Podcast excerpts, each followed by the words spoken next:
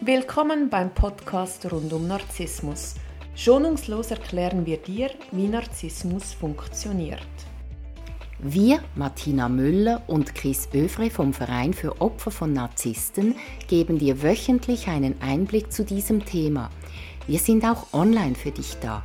www.co-narzissmus.com Neue Woche, neuer Podcast. Hallo Chris. Hallo Martina. Ich freue mich sehr, dass du heute wieder dir Zeit nimmst für uns. Heute wollen wir das Thema anschauen, bin ich ein Narzisst oder eher ein Egoist? Du nickst, du verstehst mich, auf was es hier raus will.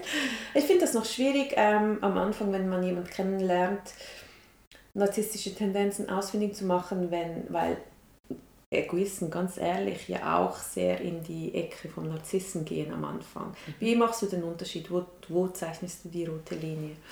Ja, also zuerst muss man sagen, die meisten sind ja keine Narzissten. Wir haben das in einem anderen Podcast ganz genau erklärt, wann jemand ein Narzisst ist, beziehungsweise äh, der offizielle Begriff ist ein Mensch mit einer narzisstischen Persönlichkeitsstörung. Und die meisten sind eben keine Persönlichkeiten mit narzisstischer Persönlichkeitsstörung, wobei Egoismus da reingehört als einer von vier Punkten. Aber Kannst du die anderen drei Punkte auch nochmals kurz erwähnen? Ja, der zweite Punkt, das ist Egozentrik, wenn jemand immer im Mittelpunkt sein muss oder will. Und der dritte Punkt, das ist ähm, die Dominanz bzw. die Kontrolle. Und der vierte und wichtigste Punkt, das ist die fehlende Empathie.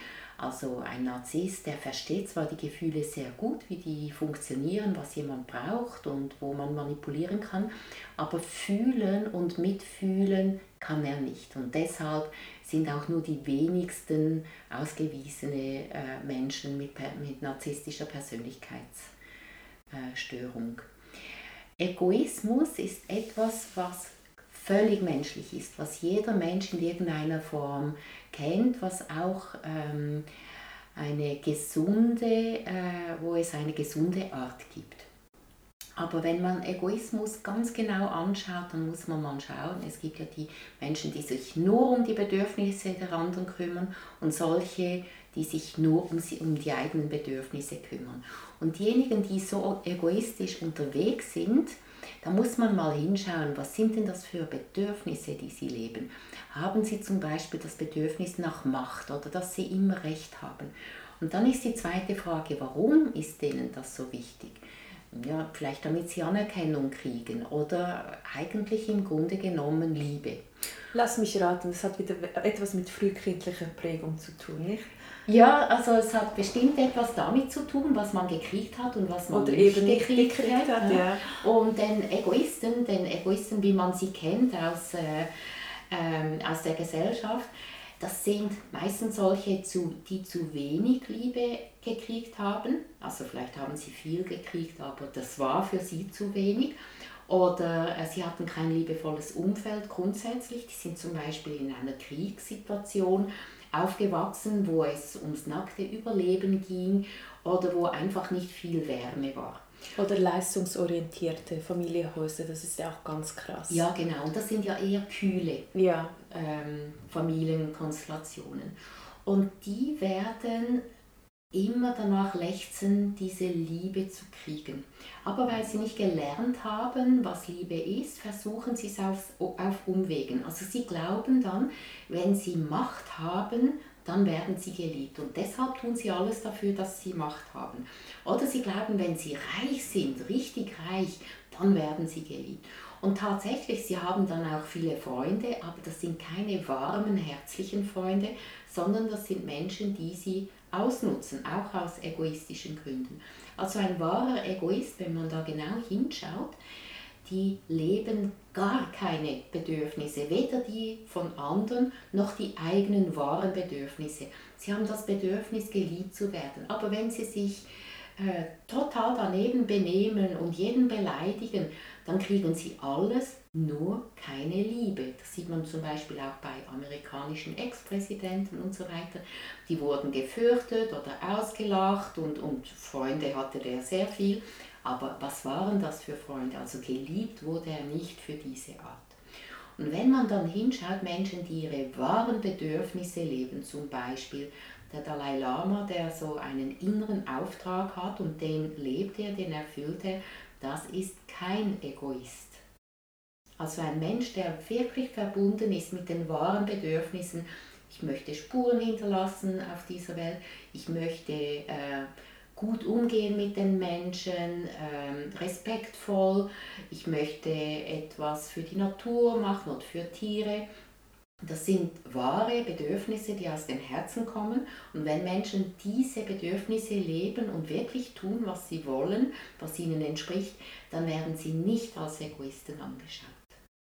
Weil Egoismus braucht es ja, sonst würden wir ja gar nicht überleben als Rasse, nicht? Ja, und das ist ein gesunder Egoismus, wenn das verbunden ist mit den Bedürfnissen des Herzens. Weil ich mache zum Beispiel gerne einmal einen Abend für mich ohne Kinder und Ehemann, wo ich einfach nur Zeit für mich habe.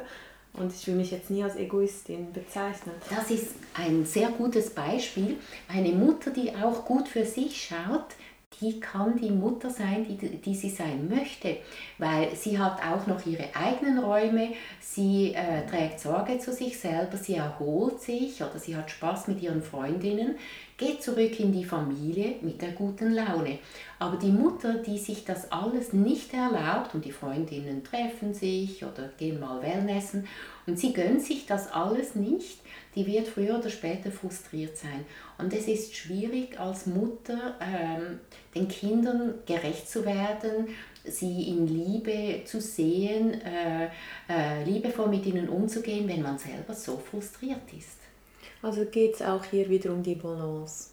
Genau, dass man gut für sich schaut, was ist mein Bedürfnis? Mein Bedürfnis ist es, eine gute Mutter zu sein. Was brauche ich, damit ich eine gute Mutter bin? Ich brauche auch den Raum für mich selber.